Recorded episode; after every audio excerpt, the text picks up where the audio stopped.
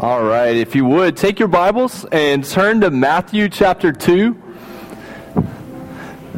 I think uh, we need our staircases to maybe be another two feet wider so that we can uh, can pass. So we have traffic jams on the uh, on the staircases during this time. That's a good sign.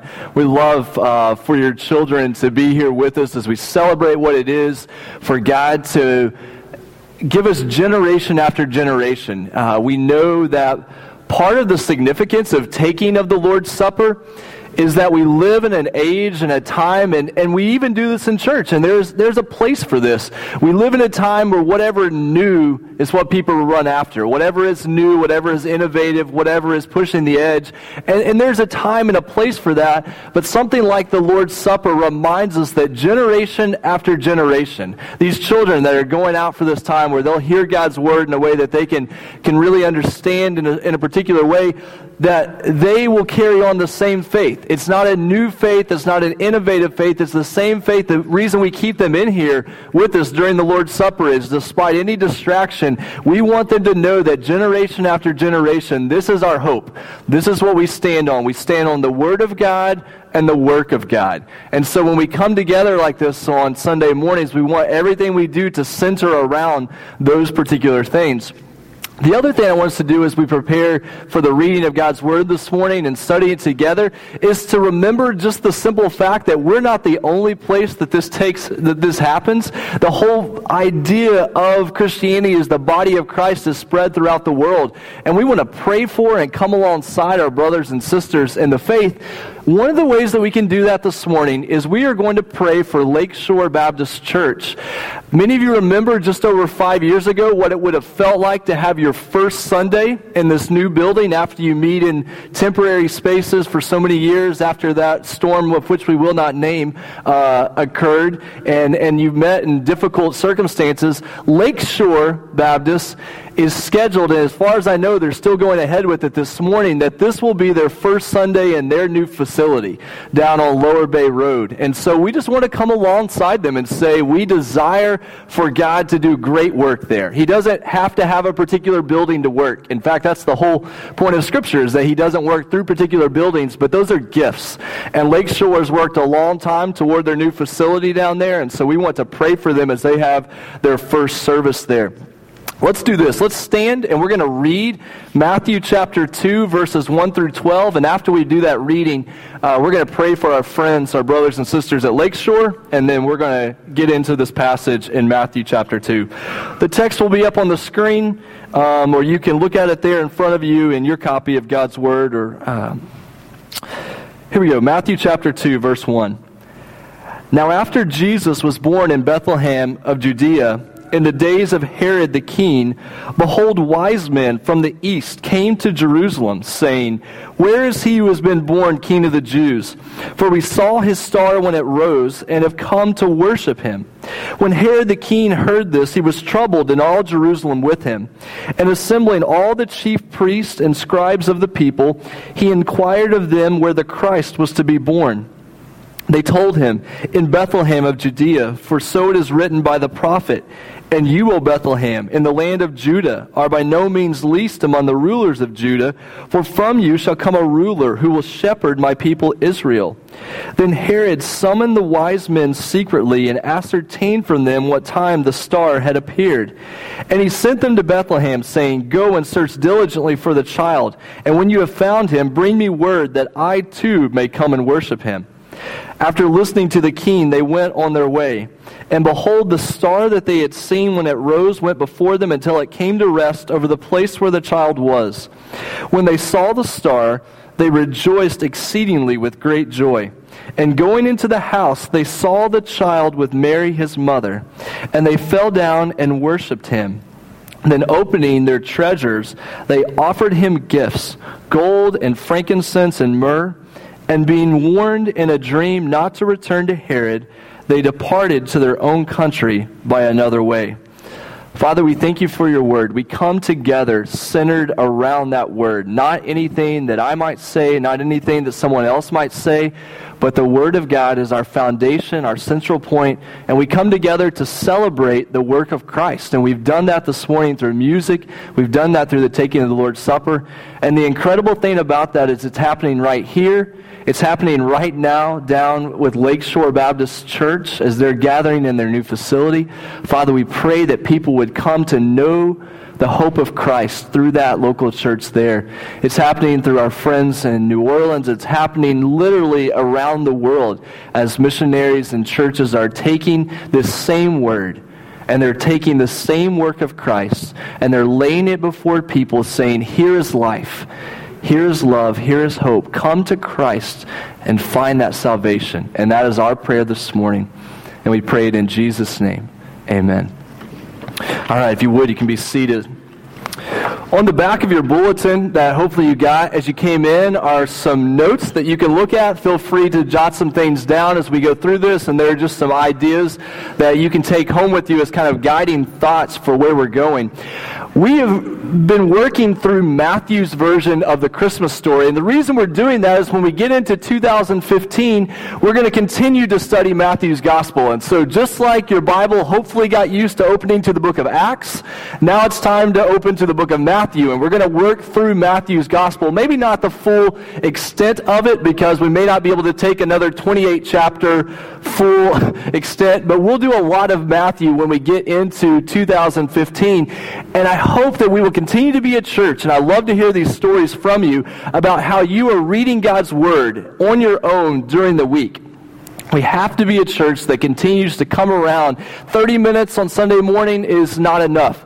I hope you're joining either at your workplace, at your home, Sunday school on Sunday morning, that you're a part of a Bible study, that you're reading God's Word in your own time, either in the morning or at night at home. But we're coming together around God's Word. And what we want to see is the way that the big picture of Scripture helps us to understand those details. And then the more that we understand the details, the more we understand the big picture of Scripture. And, and I want to show you something on the screen right now. As you're reading Scripture, I hope that you will be, and I know it's small, don't worry about the words. The words don't make any difference, okay? They do make a difference, but you don't have to read them right now. I hope that as you're reading God's Word during the week, that you will be an active reader. Don't be a passive reader. When we're of readers, we're just doing it because we have to turn in a paper to the teacher that said we really did read that book and not just the cliff notes of it. We really did read it. That's passive reading. Active reading means we really want to know the meaning of it. We want to know the heart of it. One of the things that I do when I read and, and when I'm preparing a sermon or a Bible or anything is there something about having a pen or a pencil in your hand and you're marking up the sheet. Here's something I would encourage you to do. Print off the text with no verse numbers just print off the words and take it and underline words. I underline, I draw shapes, I write notes out to the side, you draw arrows to connect things together. And what you're doing is you're forcing yourself to really pay attention to the words on the paper. It's not just I'm reading it to complete a task, it's I want to see how these things connect together. And so one of the things I want us to do on Sunday morning is to say, what does it look like to do that? And then take that and say, okay, now why does that matter in our lives. Why does that matter in our church? And so I do that just to give you an example of something that I do that helps me. If it's helpful for you, do it. Uh, one of the things a lot of people uh, who have taught me over the years will do is they will buy a, a, Bible with a wide margin. Uh, they sell every type of Bible imaginable. Some of them have a very wide margin, and they'll use that to write notes as they read. A lot of you have marked up your Bible so much that it's barely legible because you have notes and you have underlines. I say that's a good thing. I know some people don't like to mark in their Bible because of it being a sacred text, and, and, I respect that. But do something that engages your heart and engages your mind when you're reading God's Word. So we want to do that this morning. Let's pay attention to Matthew 2 and what God is saying to us, phrase after phrase, verse after verse, through the beginning of Matthew's uh, story of the wise men. Look in verse 1. This will be up on the screen, or hopefully you have your Bible open for you there the first phrase, and it's going to be highlighted on our PowerPoint, but the first phrase that kind of stands out is after Jesus was born. So, what Matthew is doing is Matthew is preparing us for the purpose of Jesus' birth.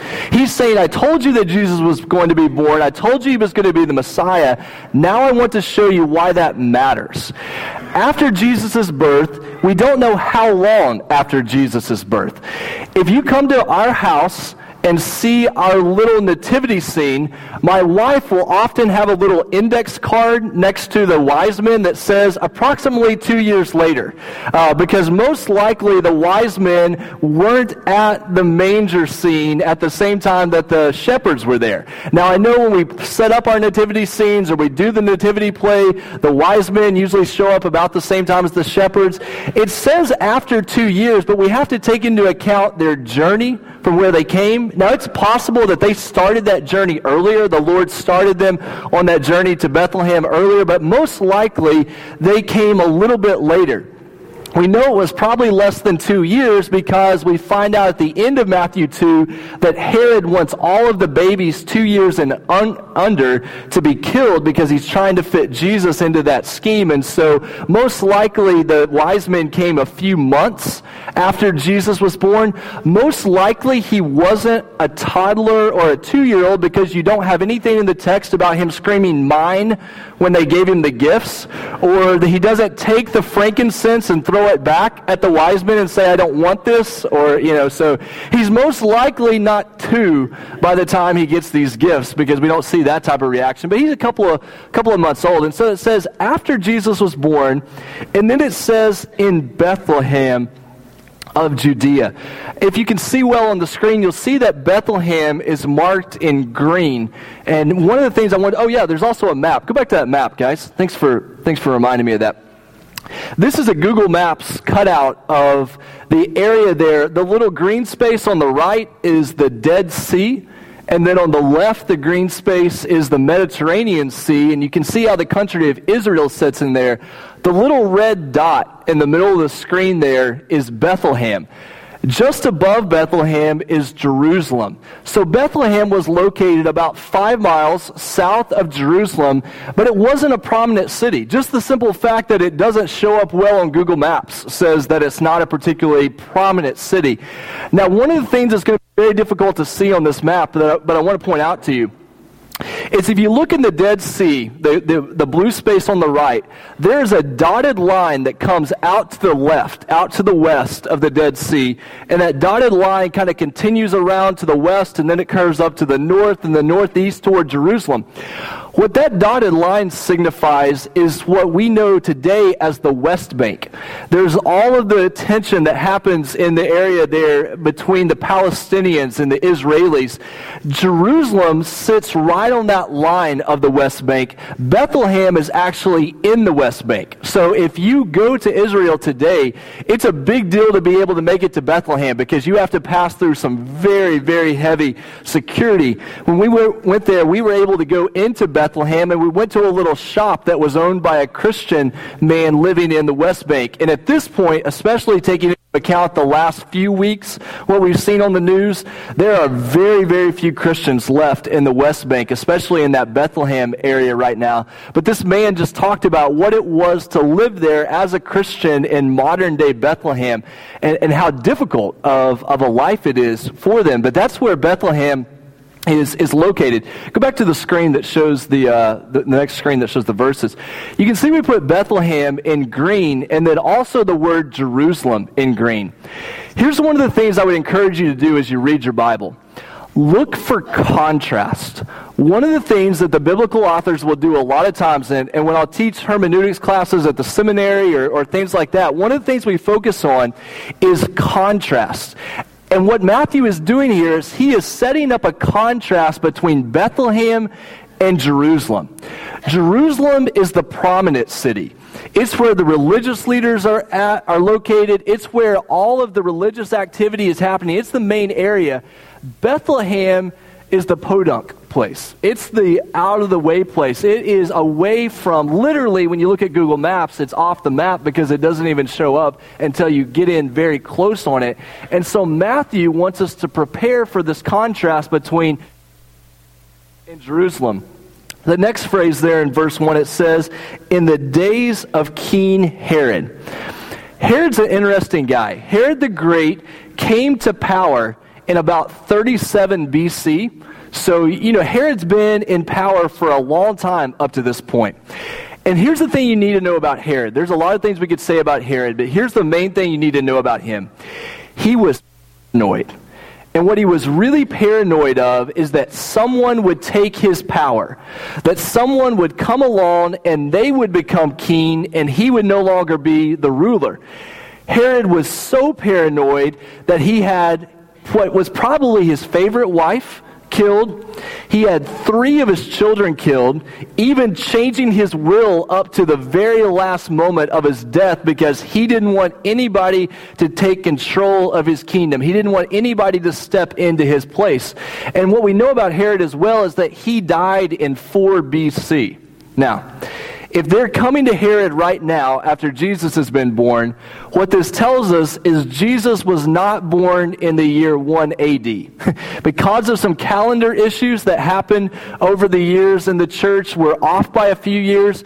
Jesus was probably born in about 5 BC. There are differences on it, maybe 6 BC. So when you think about the division of history and the way the years work, just know that Jesus was probably born in about 5 or 6 BC because we know Herod died in 4 BC.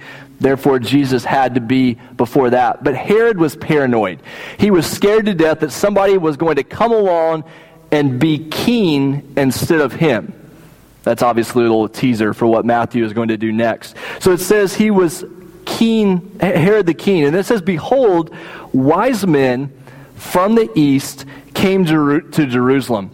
A couple of things about the wise men. Most likely, there were not just three. I know that kills your Christmas, but most likely there were more than three wise men. The reason that three wise men show up in the Psalms and show up in the nativity scenes is at the end of this passage, they hand out how many gifts? Three. They hand out three gifts. So we stick in three wise men. Almost certainly there were more wise men than that. A lot of times they're called kings, which we'll, we'll talk about in a second why they might have been called kings, more than likely they were astrologers. They were scientists of their days. They were stargazers and they followed the patterns in the sky. It says that they came from the east. The, that's a crucial phrase in Matthew's story because what Matthew wants us to do is realize that they are coming from outside Jerusalem. They are coming from outside Bethlehem. They're coming from a completely different part of the world. Most likely, they're coming from Babylon. And, and the reason we think that they came from Babylon is number one, Babylon was an area kind of in modern day Iraq that was located out east of Israel. The other thing we know about Babylon is there were a lot of astrologers there and there was a Jewish influence. So you have astrologers who knew a little bit about the Jewish scriptures, who lived in the east. You add it all up, they probably came from Babylon, most likely, when they traveled there to see Jesus. Verse 2 they came from the east and said, Where is he who has been born? And then underline it, circle it, highlighting your phone, whatever you have to do. Where is he who has been born king of the Jews? Why is that such a big deal? Well, what did we say about Herod just earlier? He was a king who was paranoid about somebody else being king. And here these astrologers show up and they say, hey, where's this person who's been born king of the Jews? And paranoid people don't need things like that because it, it sets them off. All of Herod's worst fears just came to reality because the idea that there could be another person called King of the Jews meant that his power was being tested. His power was being threatened. And so Herod needs to know what's going on here. Who has been born King of the Jews? For we saw his star when it rose and we have come to worship him. All right, what to do with this star? Some translations, and we just sang it in the song, the first Noel, some translations will read, they saw his star in the east, and they followed that star. Here, here's the one problem with that they lived east of Israel in Babylon. So if they saw his star in the east and they headed east, where would that have taken them? Not to Bethlehem. It would have taken them uh, another direction. The reason that language is in some of the translations and in some of our Psalms is the phrase for a star rising, a, a, star coming up in the sky, the, the phrase was it happened in the east. It doesn't mean the star stayed in the east. It just meant they saw the star appear and then it led them to the west. And so a lot of translations will say they saw the star when it appeared, they saw the star when it rose, and ultimately it would lead them to the west not to the east, or otherwise they would have ended up in modern day India or China or someplace that direction, not, not in Bethlehem. Here's the big deal about the star. The big deal about the star is we have to see what Matthew is doing with a passage from the Old Testament. Write it down. It's Isaiah chapter 60, and it's going to be up here on the screen in just a second. Isaiah chapter 60 is what is going on in Matthew's mind when he's talking about the star. Listen to what it says in Isaiah chapter 60, verses 1 through 3. Arise, shine, for your light has come and the glory of the Lord has risen upon you. For behold, darkness shall cover the earth, and thick darkness the peoples, but the Lord will arise upon you, and his glory will be seen upon you. And then look at, look at this next phrase. And nations shall come to your light, and kings to the brightness of your rising. The story of the wise men is right there in Isaiah chapter 60. Isaiah is prophesying about the coming of the Messiah, the coming of the Savior, and so many of those phrases right there correspond directly to what Matthew is telling us about the star. And it says that the nations, these, these kings from the east, will come and they will be drawn to your light, which is exactly what we see happening at Bethlehem. The question, though, is how people will respond to that. Look down in Matthew chapter uh, 2, verse 3. It says, When Herod the king heard this, he was troubled. Now, if you receive a birth announcement in the mail, I hope you're excited and not troubled by that, okay? So uh, maybe you have some friends and you think, oh, I don't know if they need to have a kid right now, but, but hopefully if you get a birth announcement, you're excited about it. Herod is not excited about this birth announcement. In fact, it says he's troubled, but we already know why he's troubled. It's because he's paranoid. And he knows that this king is threatening his power. He doesn't want anything to do with it. So it says he's troubled and all Jerusalem with him. Why is Jerusalem troubled with Herod? Have you ever been around someone that just kind of lived on the edge? And you thought, if the wrong thing happens, that person's going to go off. Well, Jerusalem was scared of Herod because they knew he was paranoid. And if the wrong thing happened, he was probably going to go off. The wrong thing happened, Herod went off. Jerusalem was troubled with him because they knew that it meant trouble for them, not just Herod. They were troubled with him, verse 4, and assembling all the chief priests and the scribes of the people, he inquired of them where the Christ was to be born. They said to him, In Bethlehem of Judea, for so it is written by the prophet, verse 6, And you, O Bethlehem, in the land of Judah, are by no means least among the rulers of Judah, for from you shall come a ruler who will shepherd my people Israel that scripture there in verse 6 actually comes from Micah chapter 5. On the screen here in just a second, you're going to see Micah chapter 5. Listen to Micah 5 and the way that Micah was prophesying about the coming of the Messiah. Micah chapter 5, starting at verse 2.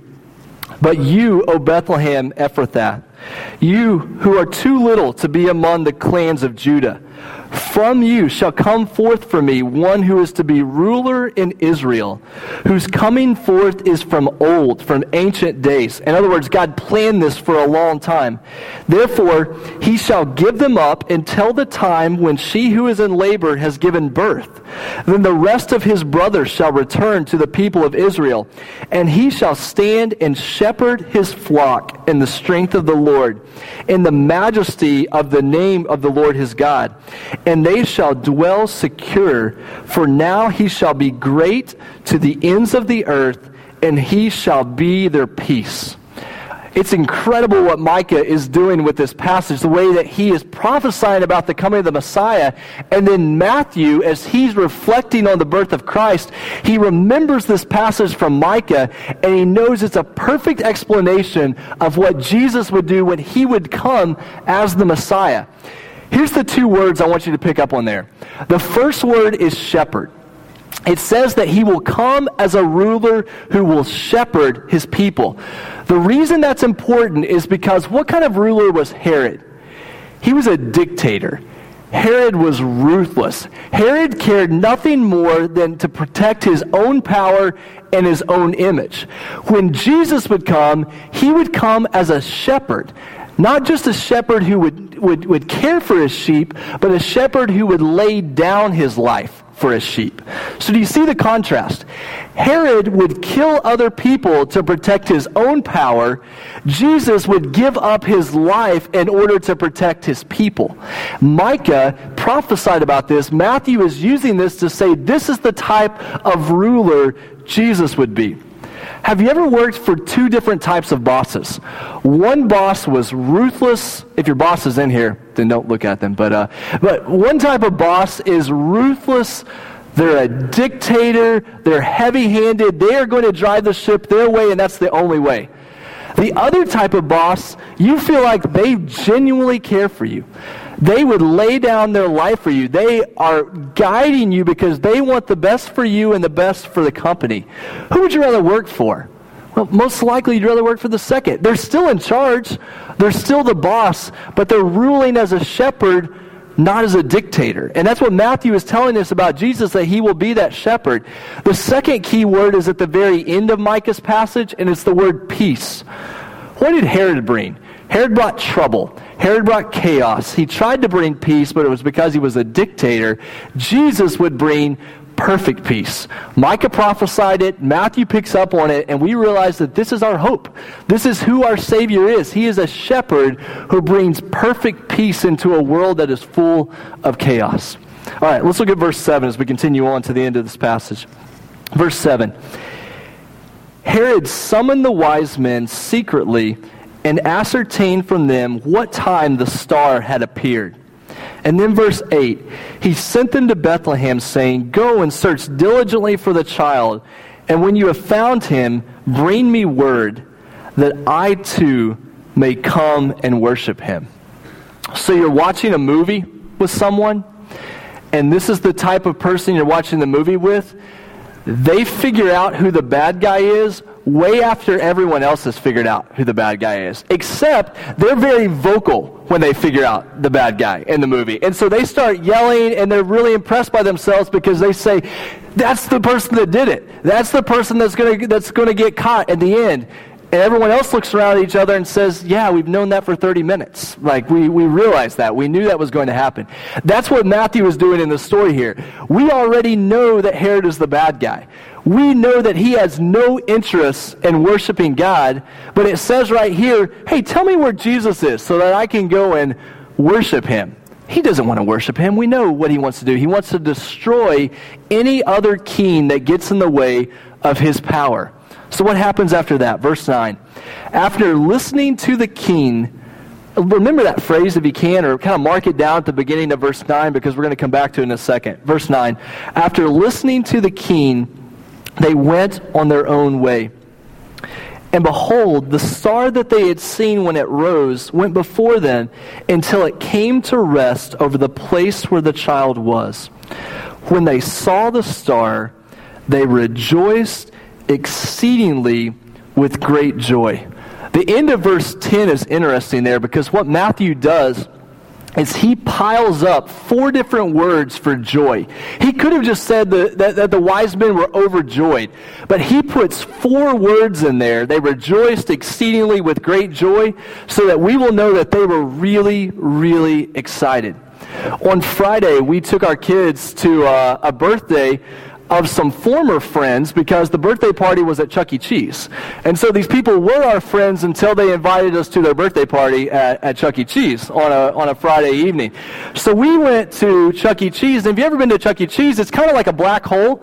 You get sucked in there and there's no way to ever get out, you know, and it's just you're, you're trapped in there. And Friday afternoon, there wasn't just one birthday party, there were four birthday parties.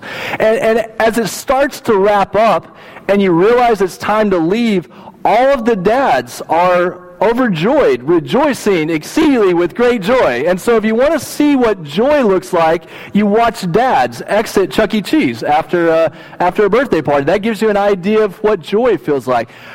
A better description of joy here is when you take your kids to visit their grandparents, if maybe they haven't seen their grandparents in a while, and just that incredible overwhelming, cannot control it, busting out of the seatbelt type of joy. Matthew wants us to know it's not that the wise men were kind of excited when they saw Jesus, they were uncontrollably filled with joy. And what I want you to know this morning, the whole reason that we work up to this point in this passage is Jesus is the joy of Christmas. And when you look at all the things that Christmas is about, when you look at all the things that our lives are about, Jesus is the core of that joy. He is where that joy comes from, and He is where that joy is directed. And you may be in the middle of a Christmas that doesn't feel particularly joyful. Next week, we're going to look at the end of this passage. And next week, we're going to look at the comfort of Christmas because sometimes Christmas doesn't feel particularly joyful. But what I want you to know is that when we think about Christmas, it's a time of joy, not because we try to put a fake smile on our face, but because of who the wise men saw. They saw the very personification of joy. They saw the one who would bring perfect joy to a world filled with darkness. But then there's another question. How do we respond to that type of joy? Joy feels very abstract. We, we know it when we see it, we know it when we feel it. But what does it look like to respond to that joy? Look at verses 11 and 12. In verses 11 and 12, there are three main verbs for all of you fellow grammar nerds with me, but there are, there are three main verbs that give us what it means to respond to the joy of Christmas. And these are listed at the bottom of your notes so you can kind of see where we're coming to a conclusion here. Verse 11 Going into the house, they saw the child with Mary, his mother and falling down, they worshiped him. The first main verb there is worshiped. If you want to experience the joy of Christmas, it begins with worshiping Jesus as being more worthy, more glorious, more powerful than anything else. One of the words that we try to use here at First Baptist regularly is the idea of supremely. We want to exist to proclaim and display Jesus supremely. In other words, we worship him as greater than all else the wise men, and get this picture in your mind because it, it, should feel a little bit awkward to you. Here are these astrologers, maybe even keens, these scientists who they come and they literally fall down and worship a baby.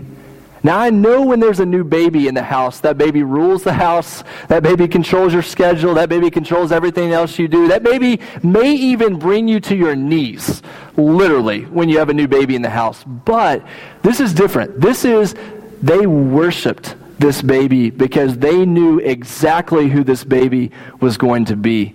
They knew that he was the Messiah, that he was the Savior. The joy of Christmas, if you want to say, what does it mean to experience the joy of Christmas? It means to worship Jesus as greater than all else. Here's the second thing it means. After that, they opened their treasures and they offered him gifts gold and frankincense and myrrh. Sometimes we'll try to make a big deal out of these different gifts and, and connect them to other things.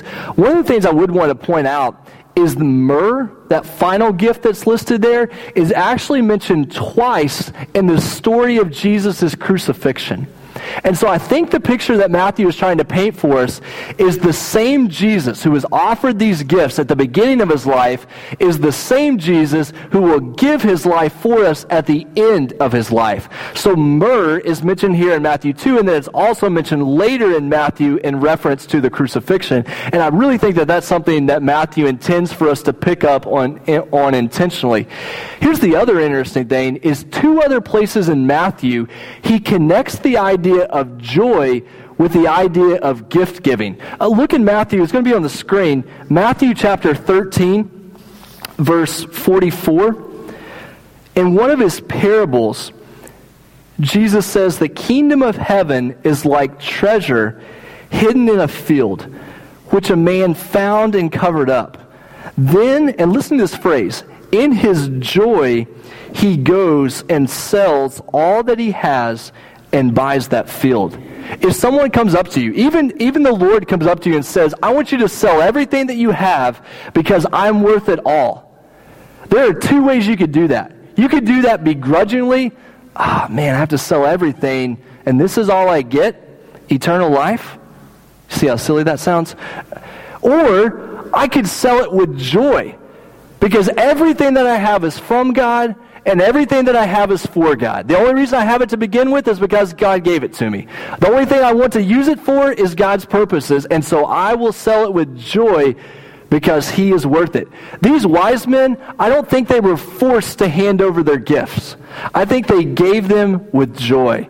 And then look in Matthew chapter 25. You don't have to look there. Just look up at the screen. You may want to make a reference to Matthew chapter 25 in your notes, but Matthew chapter 25, Jesus tells another parable. He says, He who received the five talents came forward, bringing, five talents more, saying, Master, you delivered to me five talents. Here I have made five talents more. His master said to him, Well done, good and faithful servant. You have been faithful over a little. I will set you over much. And then look at this last phrase enter into the joy of your master. We have been given gifts. We've been given talent. We've been given, well, some of us a little bit of talent, some more talent. We've been given talent. We've been given time. We've been given material resources. And we give that to the Lord so that in giving it, we will experience His full joy. So if we want to know what it means to experience joy at Christmas, we give ourselves fully to the Lord. We give all that we are to Him. And then finally, the last point. This comes out of verse 12, and we'll wrap up with this. Verse 12. 12. Being warned in a dream not to return to Herod, they departed to their own country by another way. Back up in verse 9, it said, after listening to the king, in other words, after listening to King Herod, they went their own way.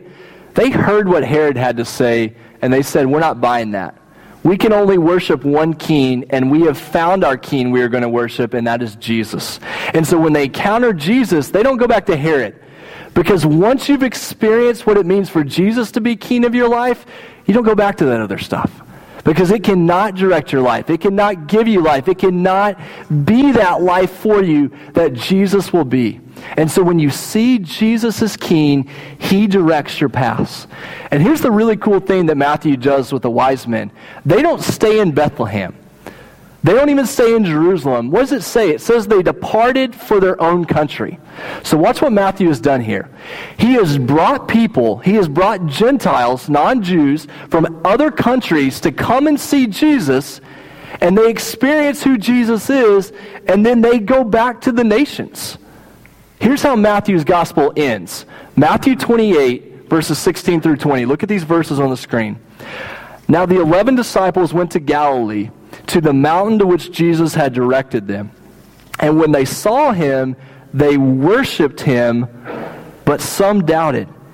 And Jesus came and said to them, All authority in heaven and on earth has been given to me. Go therefore and make disciples of all nations. So watch what Matthew does. This is incredible. He begins the story of Jesus with people coming from the nations to see Jesus and then going back to the nations. At the very end of the gospel, people come to Jesus, they see his greatness, and where does he send them? Out to the nations. When we experience Jesus as king, and we know what it is to give our lives fully to Him, we will go wherever He sends us. They departed. They went widely wherever the Lord directed them. That might mean that you stay right here. That might mean that you move somewhere else. That might mean you give so that other people can go other places. But what we find is that Jesus is not just keen in the manger, Jesus is keen of the whole world. And Jesus is not just keen of these few people who experienced his life, but Jesus is keen over every person, every person who has ever lived. And so when we want to know what it means to experience the joy of Christmas, we worship him supremely, we give our lives fully to him, and then we go widely wherever he sends us because that is the picture that's painted for us here at the first Christmas. We're going to stand and sing here in just a minute. When we do, we're going to sing a song about turn your eyes upon Jesus. Because when we see Jesus for who he really is, we experience that joy and then we respond to him in the way that he wants us to respond. And that's, that's really my invitation to you. However, the Lord is leading you to respond, if that means you need to worship him in a way you never have before, do that. If that means you need to commit to giving yourself fully to Him, do that. If that means He's calling you to do something you never expected, do that. Just respond to the joy of who Jesus is. Let's pray together.